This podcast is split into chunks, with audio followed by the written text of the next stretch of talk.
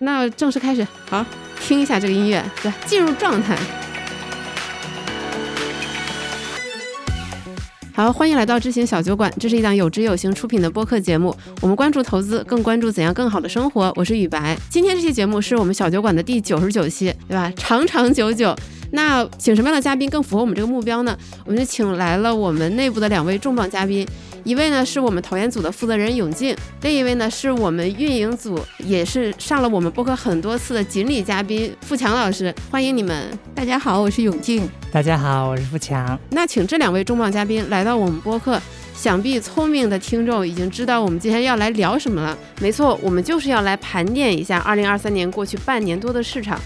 如果这半年你觉得自己对 A 股市场真的是麻了，懒得看了，那这一期节目就是为你准备的。在这一个小时之内，你会听到过去半年多市场发生了哪些变化，以及这些变化怎么产生的，又会导致哪些我们预想不到的后果。当然呢，这中间还会穿插这半年多我们在投资理财上的一些感悟。那如果你一直关注市场动态，这期节目就是为你查缺补漏用的，看看有哪些变化和趋势你还没注意到。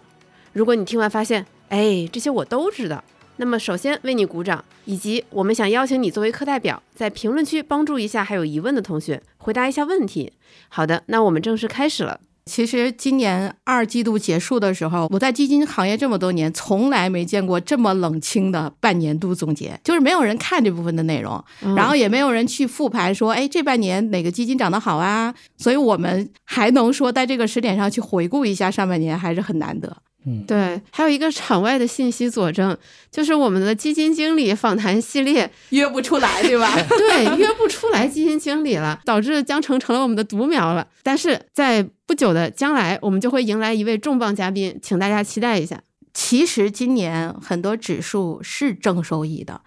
只是跟大家的体感是完全不一样的。比如说，拿着很多主动基金的这些投资者，很多都没有跑赢沪深三百，然后再加上其他国家的股市蹭蹭蹭的涨，但是我们却是个位数，然后大家的感受就会很难受。对，其实是双重对比。就是有一句俗话说得好，叫做自己的失败固然可怕，但别人的成功更令人揪心。对，是这样。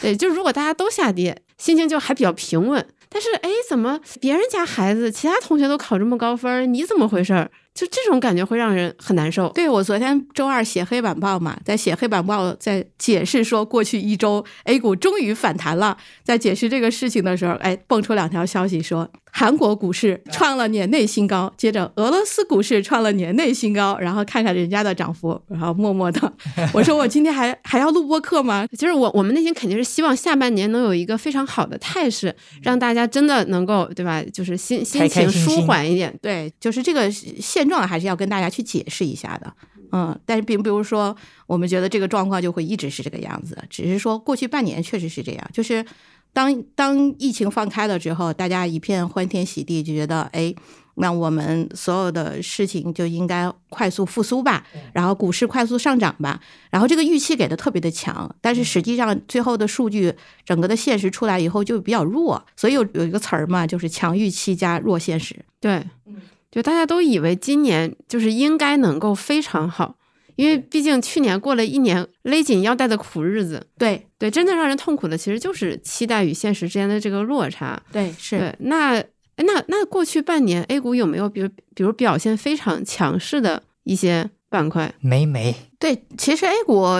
涨了三波吧，然后有一波就是跟疫情放开那些消费啊，这种可选消费、酒店啊什么这种。这种相关的其实涨了一波，但是这波更更多的是去年十月底之后反弹，嗯，然后今年这一波其实中特估肯定是涨了，然后 AI 相关的 TMT 板块这种肯定是涨了，像今年传媒他们其实涨得非常的猛，然后信息技术啊什么的这种其实是。涨的很多的，但是这些板块呢，又不是基金重仓的板块，也不是投资者重仓的板块。那消费肯定是，但是消费大家买的是茅台，就是可选呃，就是八百消费这种，并没有买一些什么酒店呀、旅游啊、旅游啊，并没有买这种。所以在这种情况下，实际上大部分的投资者是错过了这一轮的行情。然后错过了之后呢？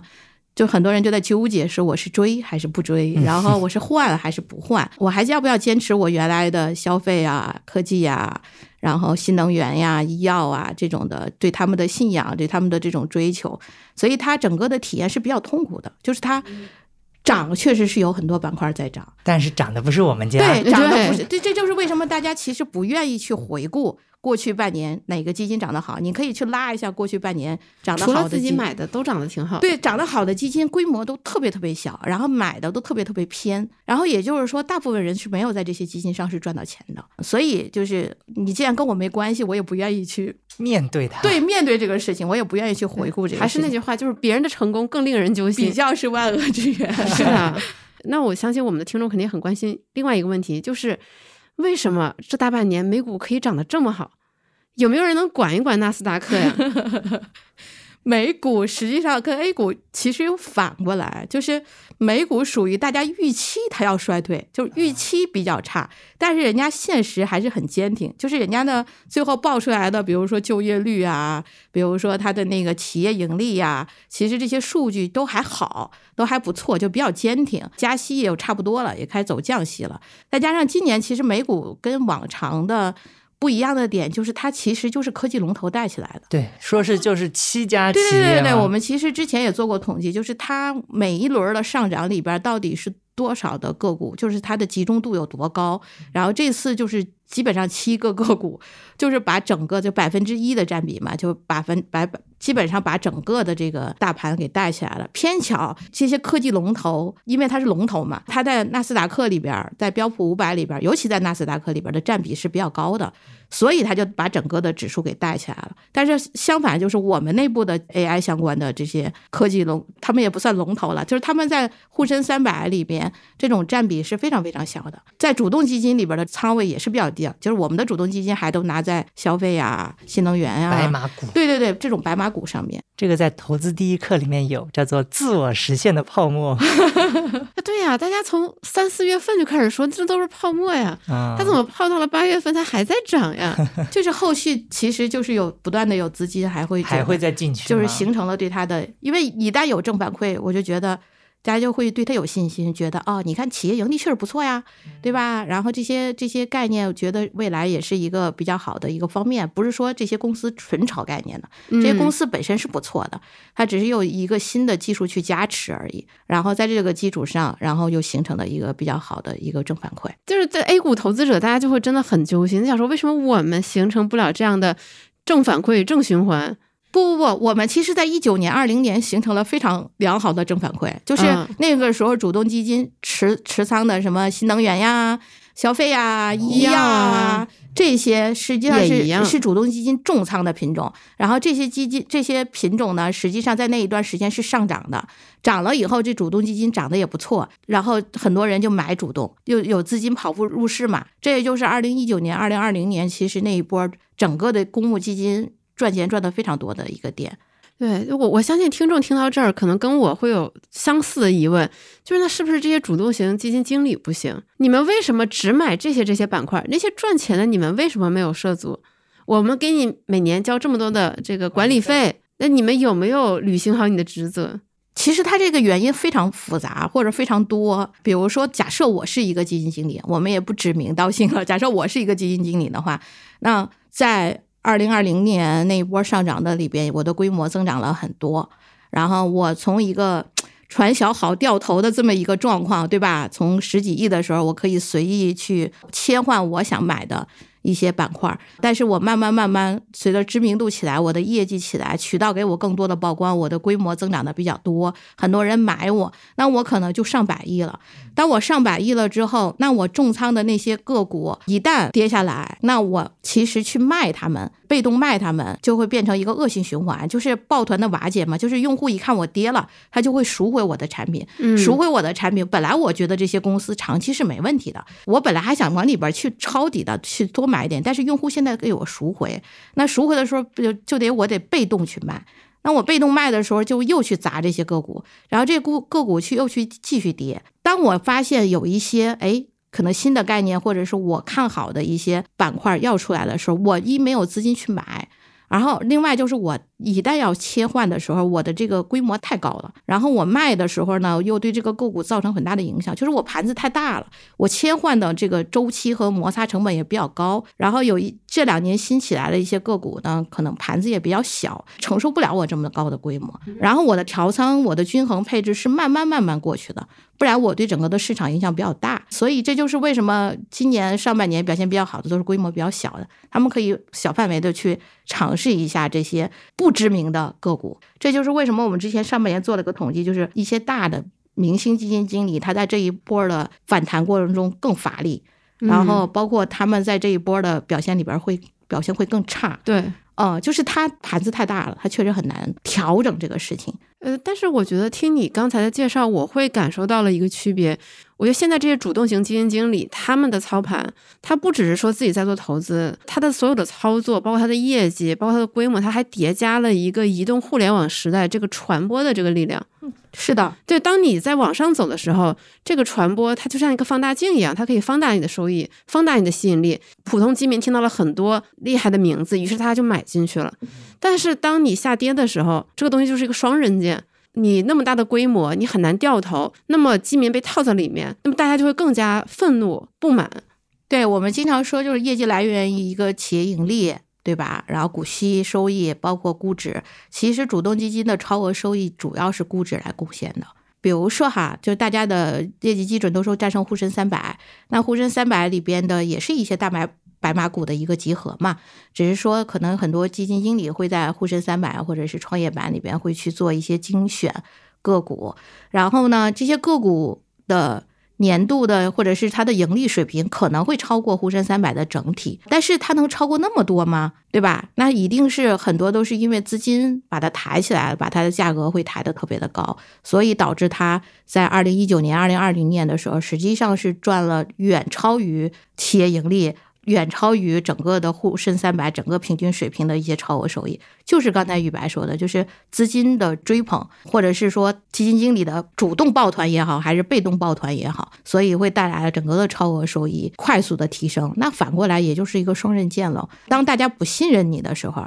好在是什么？就是大家亏的比较多的时候是不愿意卖的，就是面对损失的时候，大家可能会更忍耐力，会说我不会轻易的去割掉，轻易的会去走掉。不然，可能这个另一方面的这种杠杆起到的这个对市场的杀伤力会更大。所以，其实，在过去半年，我们会看到，虽然 A 股上证指数看起来是横盘，但其实投资者一点都没闲着，大家会拿剩余的闲散资金、流动性资金，甚至会赎回一部分主动型基金的这些资金去买保险，然后同时，他们也可能会流向其他的一些投资品种，比如说提前还房贷啊，对啊，还房贷是一种。然后我周围的人买黄金的，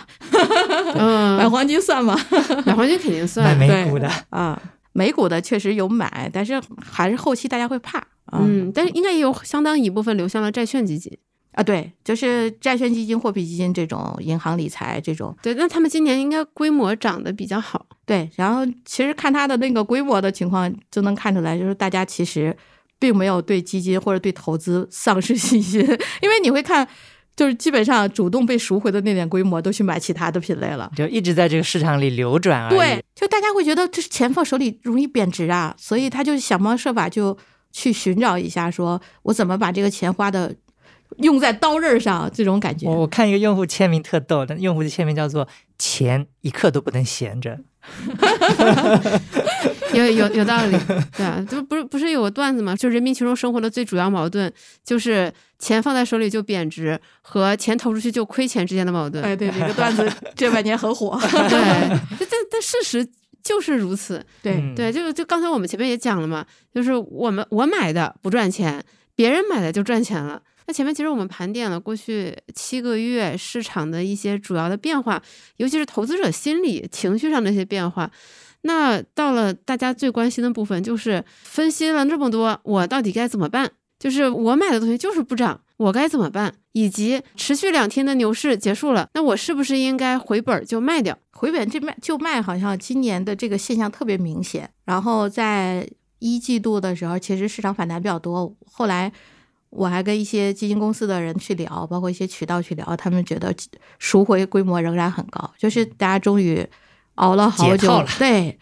解套了是。尤其是快解套了这一点，他们就会觉得不行，我赶紧跑。我觉得我要去买一些确定性比较高的东西，然后这个东西起这个这个产品不行，就会被赎。所以就是回本就卖这这个点，这是行为经济经济学里边非常热门的一个话题嘛。人性永远的弱点。嗯对，就是他对损失是厌恶的。对，就是我发现这个是，我觉得这也是市场中非常有趣的一个现象，就是当你的回撤达到百分之二十、三十、五十的时候，你是绝对不会卖的。但是当你回本的时候，你这这个时候是卖的人最多的时候。对，有句话叫做“呃，深套稳如老狗，微微盈利的时候如坐针毡对，就觉得这个时候再不跑就来不及了。对，万一又跌下来呢？而且是谁回的快，先卖谁”。对，啊。比如你手里有一个刚刚赚了百分之二的，跟还有一个亏百分之二十的，你就说，哎，先把这百分之二十的二的卖掉。落袋为安。哎，对，对然后等着那百分之二十的回来。对，但是其实这种心理应该也是不太对的。对啊，那你想，你就是你，其实比如说你套了半年、三年或者五年，然后突然有一天它回本了，那你之前之前受的那一些，比如说委屈啊、痛苦啊、家人的责备啊，这些在那一刻解套出来的那一瞬间就都没了。那你用过去的痛苦换来了什么呢？就是落袋为安那一刻的爽感。哦，那可能是爽吧，但是我觉得如果按一个理性的投资者来看，他不应该是这样子的。对，而而且其实我觉得，包括我看很多投资者分享自己的感受，踏空是比回撤下跌亏钱更难受的一件事情。对，其实后期就是会存在说，哎，我终于卖了，然后涨起来了。对，嗯，而而且还面临一个问题，就是我卖了，我这笔钱干嘛去呢？对，他还得想下一个问题，你干嘛去呢？那你下一个决策又是对的吗？然后你怎么下的这个决策？那那如果又被掏了怎么办？对，然后实际上就是因为它不是一个简单的卖卖出就完了的事情。除非你卖了以后去消费或者去做其他事情了，就不来投资了。呃，对，但是实际上大家还是会把，我不知道你们俩，反正我自己还是把投资的钱和消费的钱，就在我这里边是不同的钱。因为这这个其实也是，尤其是过去几期小酒馆录制带给我的一个启发，就是应该把投资的钱和消费的钱严格的分开来，不然的话，如果你混在一个池子里，它就很容易就会让你没有办法按照你原本的计划执行下去。对，动不动就想，哎呀，我亏了一只 iPhone 了，哎呀，我长得可以买这戴森吹风机了。对，就是因为因为前段时间我们不是在做一个研究嘛，就是关于一次性投入、分批投入和这个低估时再投入的这样的一个对比。其实，其实在，在在撰写那篇文章的时候，我就会有一个弯儿始终转不过来，就我就会在想，真的有人会，比如说一笔钱，他会选择分 n 个时段投进去吗？因为换作是我，假设我拿了年终奖，呃，不管它是多少钱啊，我可能想说啊，那我一开始先投一笔。剩下的钱，我原本想着可能是下个月再投，或者下下个月再投。结果我突然想说，哎，这个包蛮好看的，我可能就买个包去了。或者是我突然，比如说家里有什么急事儿需要用钱，我就我就拿去给家里处理急事儿去了。后来才意识到，说是因为我把投资的钱跟消费的钱混在一起，所以才会导致这种状况。对于一些更有经验的投资者来说，他们的这些账户都是分得很开的。对你这是另外一个方面，还有一些投资者会把他本应该消费或者本应该花在其他地方的钱，觉得可能有机会了，或者是说投资那边亏了，我要去买，然后就影响了他其他的部分，对就是都是一种钱没有分清楚的一个点是的，是啊，包括你长期投资的钱跟你短期要用的钱也是要分开的。对，呃，还有一种情况就是，他原本可能想着说我要定投长钱账户，投着投着说，哎，人家跟我说这个室温超的好像机会不错，哎，我这个钱拿去投这个相关的概念股，我来炒一炒，然后那他的整个投资可能就会变得比较随心所欲，我觉得这个还挺常见的。对，就是你没有一个从上到下的这么一个完整的规划。我之前给一些朋友去做过盘点，就是呃私下嘛，然后他说你帮我看看我整个的持仓是什么。就是他已经忘了他当初为什么要投这么投了，就就真的是哎，真的这个很容易忘，非常容易忘。就是我说你回忆一下，你为什么是这么操作的？他说我想不起来了。然后呢，我说你这笔钱原本是要干嘛的？想不起来了。然后我说你买这么多基金，你不知道这些基金都是差不多的吗？不知道，只是说可能，哎，这个人推荐我买这个，我就买了。然后这个平台推荐我买这个，我有我当时还有一笔钱，我就买了。还是太有钱啊！对，然后不不，他他资金量并不是多多少，但是他买的他也觉得很分散了，买了 N 多嘛，那买了很分散了。但是实际上你给他整个的看看，然后他说我现在要用一笔钱，我都不知道卖哪个，我也不知道该怎么操作，就是他很很乱的一个状态。就他从下边买，就是我我现在手里突然有，比如发了工资了，那我正常应该说我这个月要。要不要存多少？要存多少，还多少房贷，对吧？嗯然后要不要留点儿出去玩儿的钱？然后想清楚了之后，我再把我完全可能用不着的这些跌多少我都不紧张的那种这些钱，把它其实弄出来，然后弄出来了以后，我就把它踏实的投出来，投出去了。然后我对它的预期是什么？然后有些人可能做的比较好的，他会记录一下，呃，记录一下为什么他那个时候是这种表现，他为什么要这么一个投。然后包括有些人还做的比较好的，就是他年底会给家庭做一个盘点，哇，就盘点，因为他你你比如说我们家，其实我们家我还管我儿子的钱，还有一些老人的钱，然后我们自己的钱里边可能有一些是要短期要用的钱，然后比如说要不要买车的钱，然后比如说哪些是要养老的钱，其实我得得把它分得很清楚。如果分不清楚的话，我我觉得对我操作来说，每次都是一个比较乱的一个决策嗯就划分好账户，各归各的。啊。对，嗯，我我我我也给我妈管钱嘛，然后我也是把我的钱和我妈的钱也分开，然后我自己有比如说四笔钱，然后我妈妈相对来说她的活钱消费在她自己那里嘛，嗯所以我妈妈在我这边管的钱就是长期投资的钱稳健嘛。啊，对她她还没有稳健，因为她自己反正该花的都花了，OK，就没啥好存的钱了，然后就管好这两个账户，就是不让这两个账户相互打架。嗯，就比如说我我比如说同样一笔钱，就是又归在这儿又归在那儿，我就管不清楚。对，管不清楚，包括你赚钱了也不知道是哪部分赚的，然后你亏钱了你也不知道是怎么操作的。对，刚才静姐讲的，其实我特别有感触，因为在录制这期节目之前，其实我有去翻一下我在不同平台的持仓情况，确实有几只基金，我想不起来当时为什么买的，就是因为那个钱其实很少。我努力回忆了一下，应该就是当时看到说这个基金好像是。就是比较低迷，然后呢，又跟我之前的持仓又很不一样，平台又推荐，我就觉得说，要不买点看看，观察一下，然后就买进去了，然后就完全忘记，赚钱了吗？没有。不是很正常，很就是非常正常的事情。因为我就投了好多年了，然后我自己现在的感觉就是我的持仓越来越精简，啊，嗯，没有那么多的花样，不像当年可能这个也尝试一下，那个也尝试一下，就是你心态放平稳了，可能收益就这样。对吧？然后你也不寄不寄希望说自己有多么多么超高的能力，说要超越市场的认知，我要一定能挑着全市场排名第一的产品，也没有这种预期，所以我就会越来越精简，然后只是把账户分的会更清楚了。对，我觉得分账户这个真的很重要。就比如说，我发现我买了一只叫做某某证券保险指数，我我就想说，哎，我为什么要买这个？你是博牛市反弹吗？这两个呃这两天应该涨得挺好的。没有啊，这这我就我到现在还是亏的呀。看到他们有种一片，但好像断了片儿一样，就是想不起来当时为什么会买这里为雨白推荐一个 A P P，叫做基金易账户啊。对对对下载了以后就可以查看自己在所有平台的呃基金持仓了，嗯然后就可以这个这个一键理一下。是用用户也无数次提醒我，只我只是一直没干这个事情，所以真的真的就是这个也是自报家丑，就是人的惰性实 在是 不愿意整理，像现在还好多了呢。现在起码有这种什么易账户这个这个事情，对我通过基金易账户给我妈找回了她在二零一五年高点买的基金，现在回来了吗？现在刚刚回来。然后回回回来就不错了。对，然后我们就全部卖了，然后都买常年账户。嗯，虽然市场稍微涨了一点点，然后有一些有一些投资者想要回本就卖，这个这个在此我们的建议就是先住手，对吧？好好想一想。但是其实确实有很多投资者，他确实是现在需要用钱，或者发现了更好的投资标的，他想要把之前让他很痛苦的这些资产给卖掉。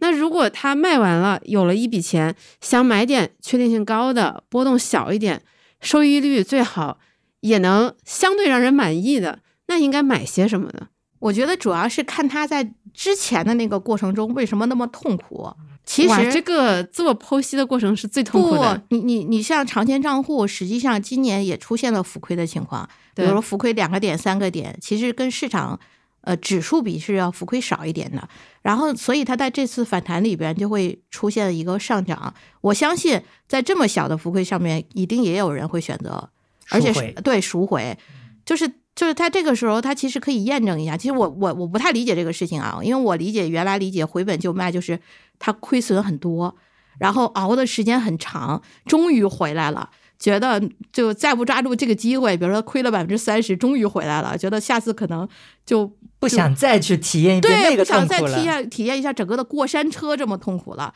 但是我想了一下，中概互联要是回本，我可能也就卖了。对，就是它这个过程，就是你会觉得啊，终于给我一个机会让我去把它卖掉了。这种回本就卖，我是能够理解的。但是还有很，就像我刚才说的，就是你稍微亏了一下，百分之二、百分之三，哎，然后你又回本就卖了，那你可能需要考虑一下，就是说你是不是真的承受不了这么高的风险？啊，就是这类产品是不是就不适合你？就是、嗯就是你既然承受了这个过程，你要反思一下，就是这个过程教会了你什么？比如有些人可能因为因为你投 A 股嘛，你投嗯 A 股、a 股的特征就是波动很大，然后我们又很难说选择一个。位置特别好，对吧？我们也不知道未来三年是什么样。那你买之前你就得知道这个波动很大，那可能差的时候就亏个百分之二十三十是很正常的事情。那你能不能承受？如果你不能承受，你就要给他买的比例非常非常小，或者是说你本身买这类产品的时候，你要买一类偏稳健类的产品，就是它配配点债券呀，配点其嗯他的产品啊，就不要满仓。然后你买买的时候不要买那种太激进的基金经理的产品，有些基金经理他就只压某一个行业、某一个赛道的，他当然能做出很。如果是它风口的时候，它它业绩会非常好看，但是它跌起来也会很惨。就是这一类其实都不适合你。就是你经历了整个的过程之后，你要知道你在这个过程中你自己能承受什么，你自己哪些是适合你的。如果你经历的过程当中，你拿出钱来了，然后说，哎，我我我又需要买点什么，然后又重复原来的那个过程的时候，我觉得是这这个过程对你来说是没有太大的意义的。然后很多投资者的总结就是，A 股不行，A 股不适合我。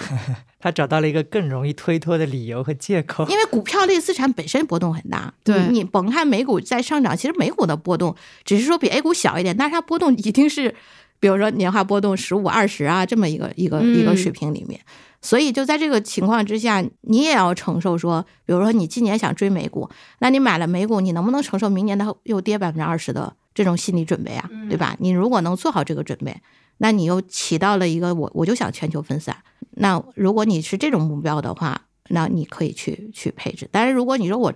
回撤百分之十我就睡不了觉了，然后跌个百分之五我就觉得这个产品太烂了，对吧？那这种预期的话，你你真的是应该去买一些偏稳健类的产品。对，嗯其实我们也能收收到很多用户的咨询，就是说我是不是现在应该去买点美股啊？是不是该买点黄金啊？这些。就是投资这个事情要适合自己，并不是说收益率高就一定适合你，因为收益率高就意味着它潜在的风险是比较高的。嗯，然后，如果你自己承受不了，那那你很难在这上面去赚到钱。你还不如去买一些能自己能承受的东西，比如说我们家老人，他去买定期存款，然后我就从来不阻挡他，我觉得他自己安全，心理安全感足够高，对吧？他开心最他重要。开心最重要，对吧？能拿到抢到一个比较高的定期存款利率，他就开心死了。还能对送米那开心送油呢。对开心他一个开心死了。然后你让他去承受那种波动，他又得关心嘛。他说：“你给我赚钱了还是没赚钱啊？” 然后你你又很难保证说未来就一定短时间之内是赚钱的，因为他之前买的产品就是你什么时候买、什么时候看，他都是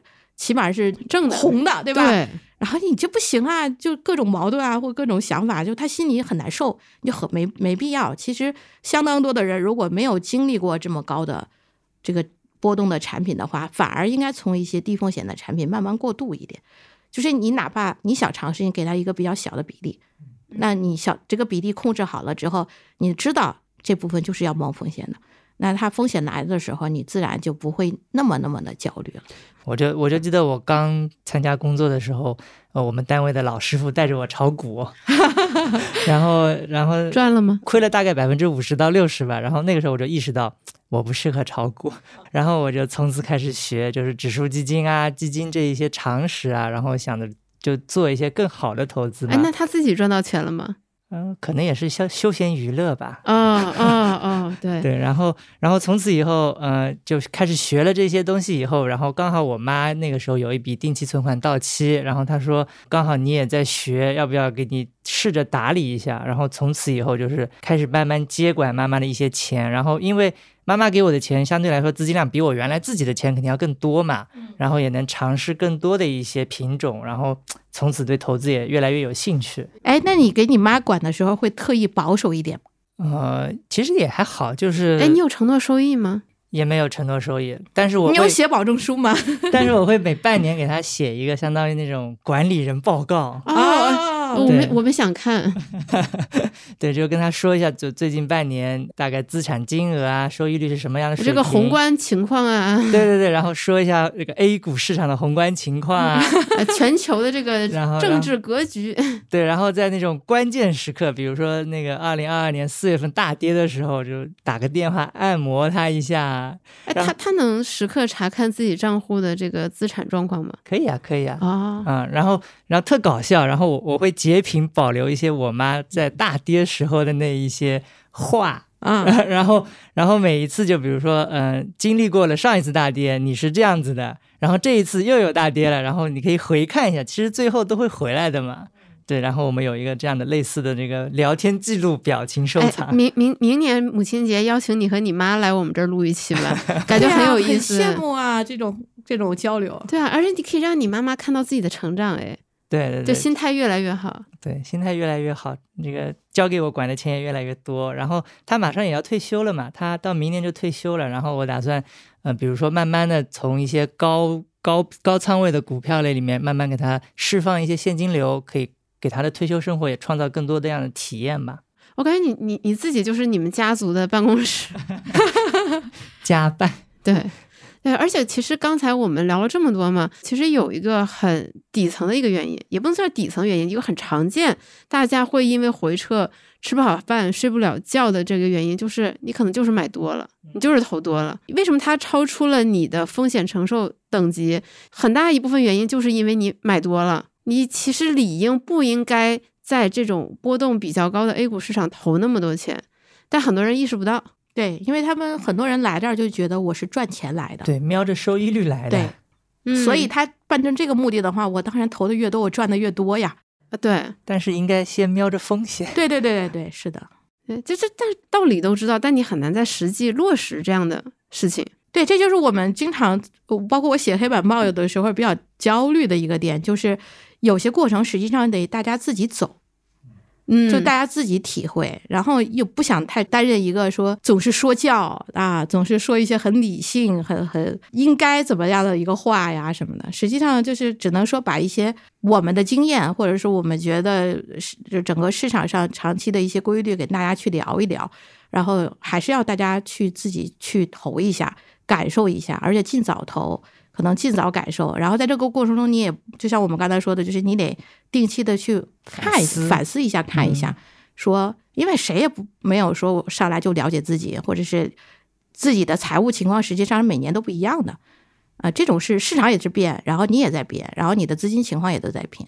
然后呃，甚至可能从单身到有家庭，也有孩子，对吧？然后包括我现在上有老下有小，其实这个状态是一直都在变的，那你就是要根据你的情况去调整。对，还有用户问我，他说：“呃，你们写了投资第一课嘛？那投资第二课什么时候来呢？”其实就我感觉就跟静姐刚才说的一样，投资第二课其实就是下场实操，对，去真实的去感受它，然后再回来看投资第一课，它可能会有更多更不一样的感受。对，就是当年我们在做那个投资体系的时候，就是有知有行的那个知识体系的时候，实际上只写了上面那部分。然后我们当时还有个想法，就是用户在这个过程中写一下他自己的体系啊，什么时候他自己的这部分体系能够梳理完整的话，那他就会在这个投资方面就会更游游刃有余一点。然后，所以那个时候就是我们弄了一个图，然后希望用户在这个过程中按他自己的想法去写一个他自己的图。嗯，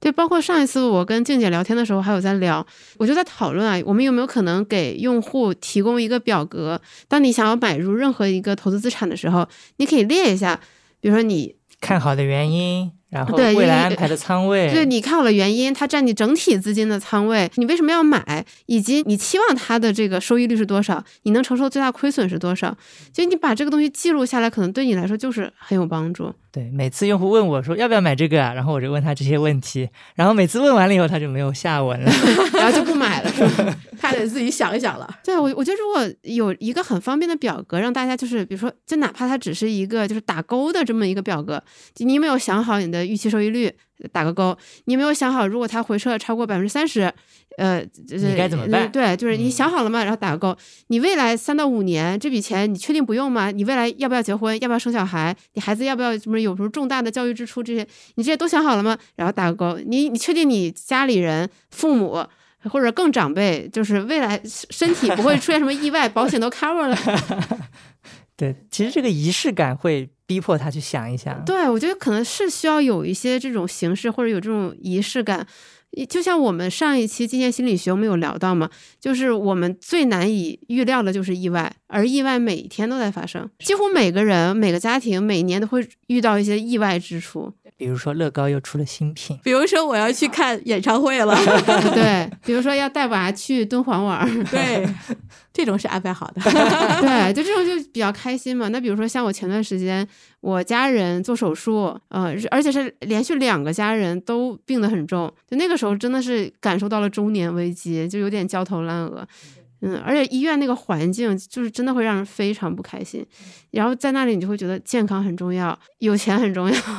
对，好好理财投资非常重要。那其实有一些听众，包括我们的一些用户，大家在过去的大半年，也许是没有怎么关注这个市场。可能大家会听我们节目，但是投资这块儿动作比较少，毕竟这个市场来来回回横盘，大家不操作很正常。但是呢，就是前两天市场稍微涨回来一点，有一些用户打开了自己这个尘封已久的 APP，可能甚至要重新下回来。哎，说哎这个界面怎么跟我之前看的不太一样了？怎么我这个基金的实时估值没了？那可能在最后我们要给大家汇报一下。就在过去半年，有有哪些比较重大的这个可能会影响你投资的这样的一些事情或者这些变化发生？你们用过实时估值吗？其实说实话，我们都不太用。说实话，用的不多，但是但是就是以前的那些基金的 A P P 界面，它会一边是净值，一边是估值，就是还是会看。就是这净值没出来之前，还是会看一下估值。如果那天涨得比较好的话，然后你看了是什么？就为了看看看它今天赚钱还是不赚钱，还是亏了，还是说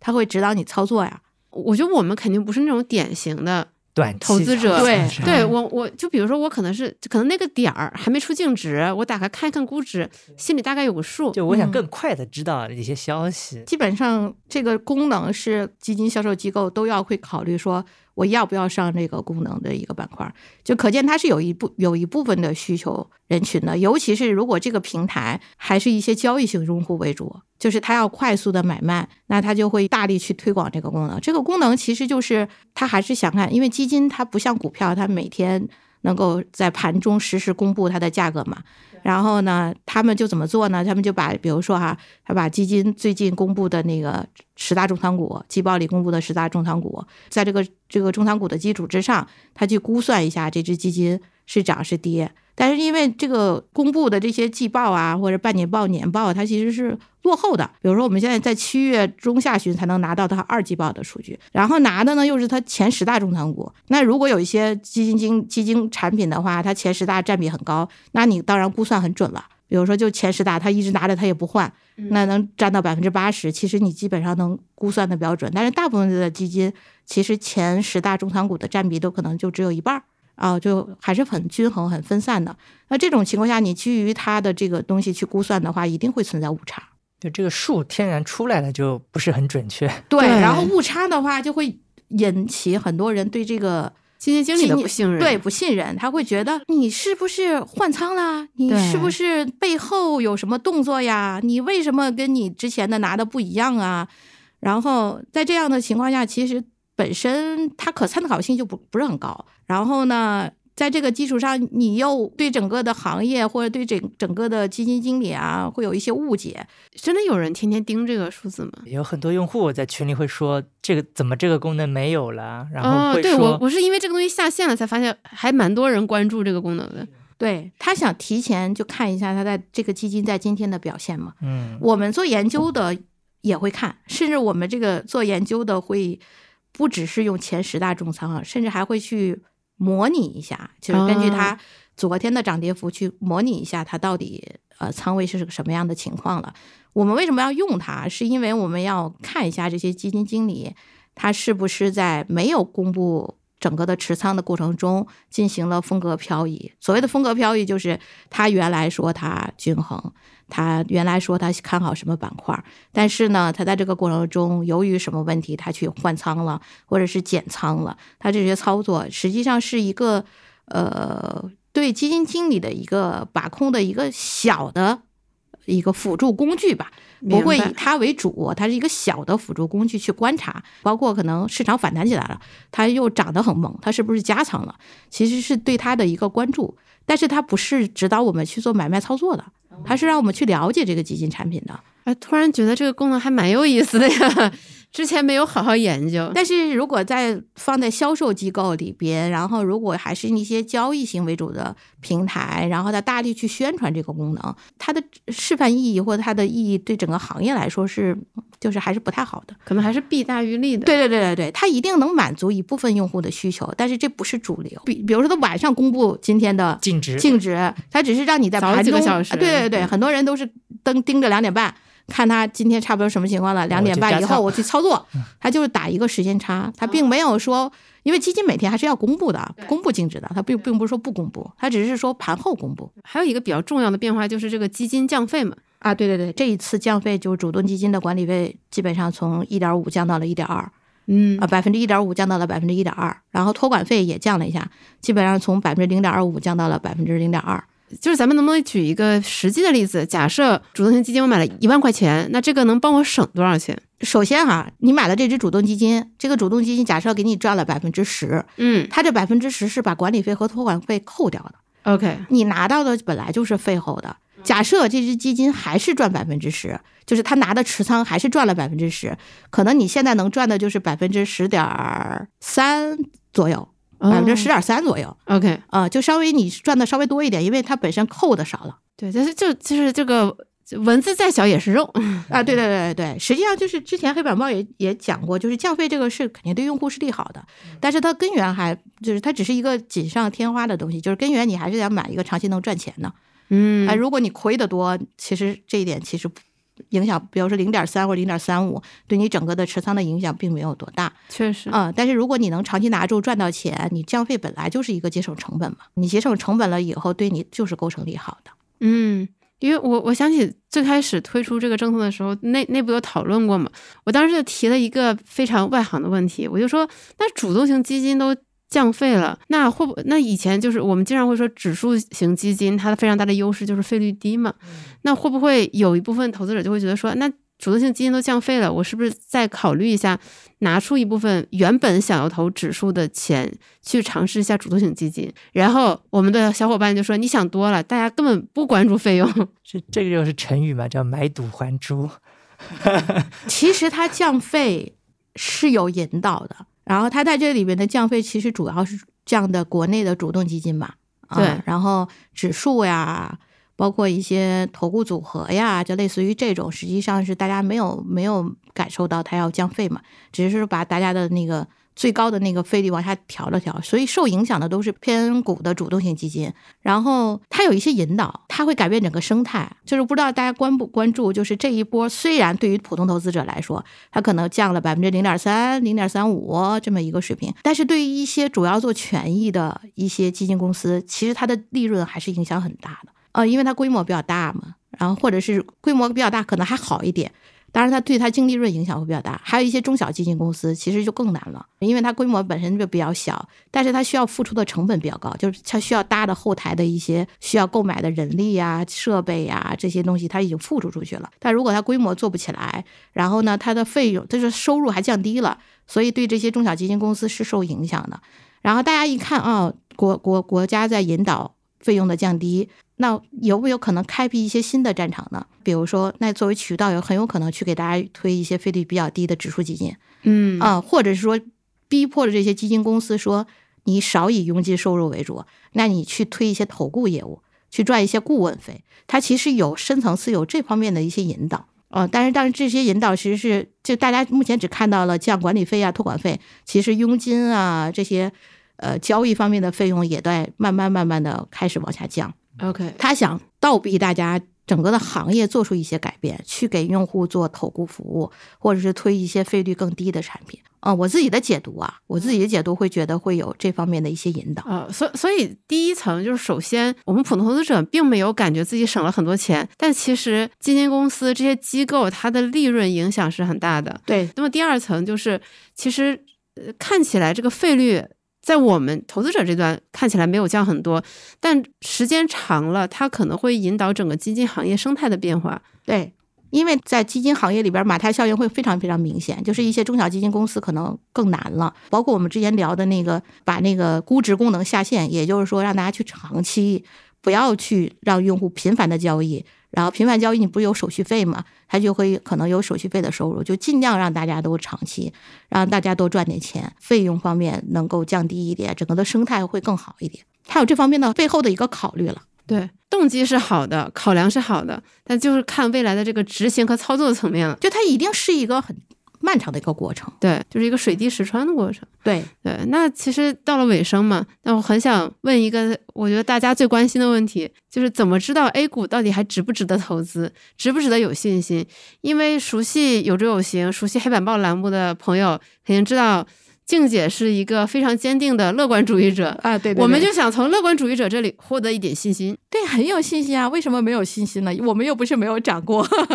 因为我们整个的经济还是向上的。这两年实际上。呃，不过包括同行啊，包括我们，其实会经历很多的考验吧，因为周围全都是负面消息。然后这个负面消息多了以后，你不自觉的就要反思一下，说你自己在这个判断是不是有问题。比如我们会，我我就会挑重要的去看，比如说长期经济是不是向上的，这个能不能打个勾，对吧？然后那个我们是逆向投资的嘛，那现在处于一个周期的什么地方，我有一些指标去看，包括我会看我们周围的同事的情绪，来判断说现在是不是一个底部，是吧？我是不是应该逆着来？这些东西是周期确实也是存在。我们现在可能位置就是很低，我们很骄傲的跟其他国家的股市说，我们就是便宜，对吧？然后在这个过程当中，我们坚信这一点，然后就去把它继续的多买一些偏股类的产品。然后在这个过程中长期持有就好了。所以我觉得，一就是我们长期还会上上，二就是我们现在的位置比较低，然后买入的时候上涨的概率会更高一点。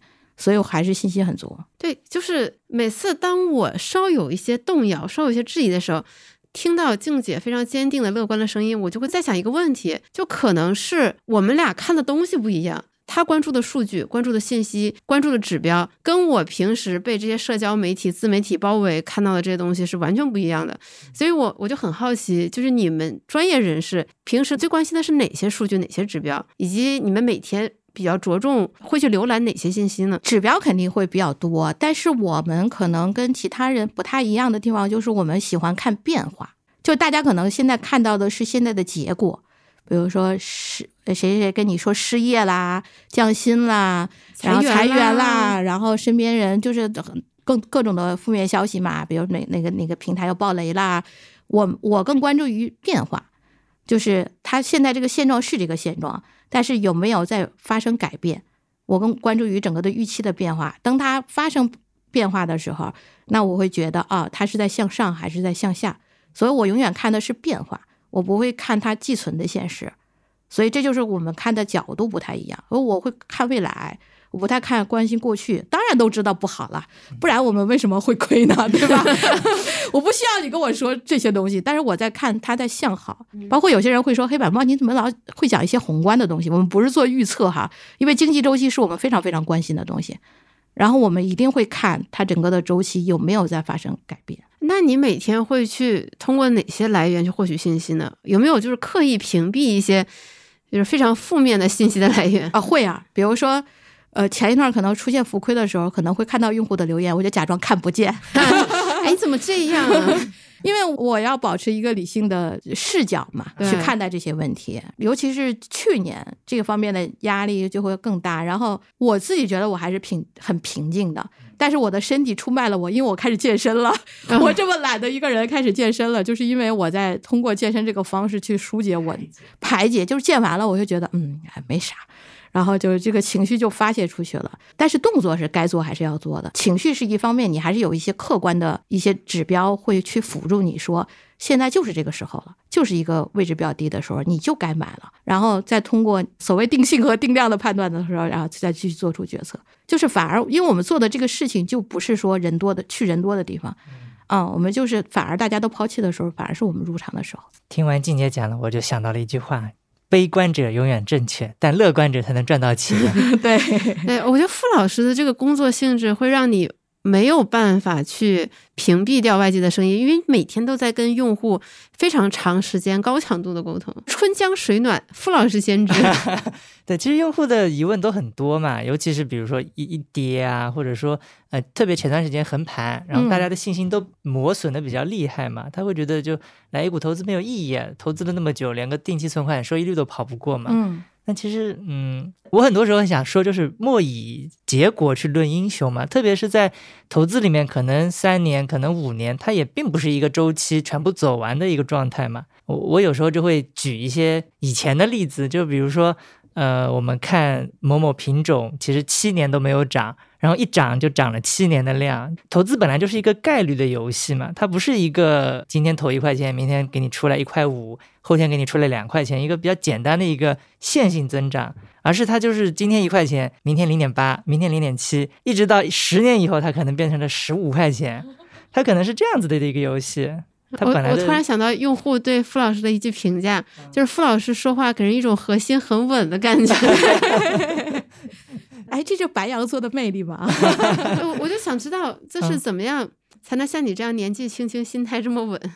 看历史啊，看比如说什么胸怀宇宙？对我，我听静姐说那个什么分散配置的时候，我想的就是那个三国里面那个诸葛家，三个儿子都去了三家不同的地方效力嘛。然后比如说我看，就比如说有一些呃历史上有些特别大的变化，比如说伊斯坦布尔陷落，就是那个火炮就突然就被发明出来了。然后比如说最近快要上映的那个奥本海默嘛，嗯，它其实也是一样嘛，就是呃，突然之间就是有一个改变世界的技术就出来了，就它完全不能被预测嘛。然后很多事情发生变化，就像静姐说的，它变化更重要嘛，它关注那个变化本身比关注现状可能更重要一些。嗯，然后同时要对未来怀有美好的预预期。对，因为就就我听宇白说，就说宇白说经常看到新闻里面那些悲观的或者说负面的消息，就因为那种消息它天然会俘获人心嘛。就因为如果一个猴子它不关注哪边有老虎，哪边有这个鳄鱼，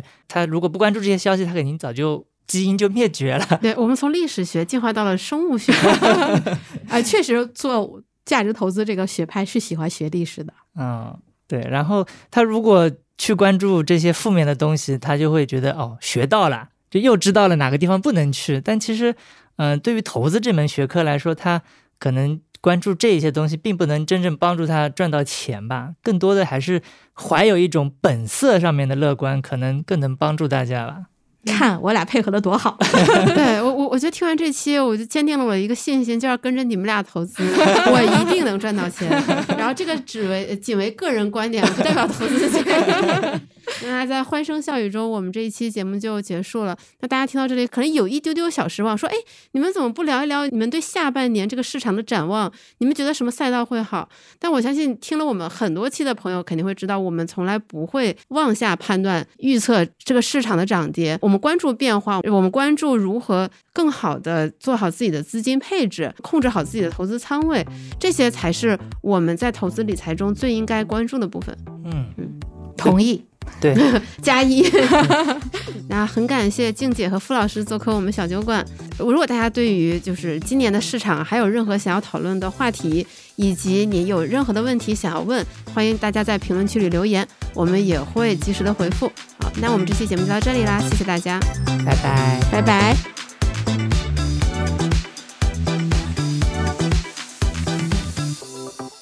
以上就是本期的全部内容。如果你喜欢这期节目，请多多的点赞和分享。如果你希望多了解一些投资知识，欢迎你来有知有行 APP 免费阅读投资第一课，跟超过十万人一起学习如何从门外汉变成八十分的投资者。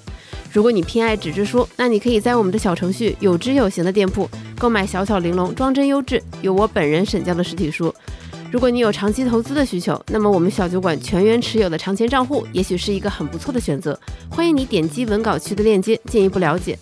如果你在用苹果播客收听，且现在有空的话，可以占用你两分钟时间吗？求一个五星好评，这将成为我们前进的动力。要是还能点击一下订阅，那就再好不过了。听完这期节目，你可能会觉得，为什么小酒馆总是在回顾过去，而不去展望未来？因为我们希望我们做出的这个节目，是你现在听觉得有帮助。半年听你仍然有收获，三年、五年之后听，你会觉得这些回顾和判断历史的方法对你仍然是有注意的。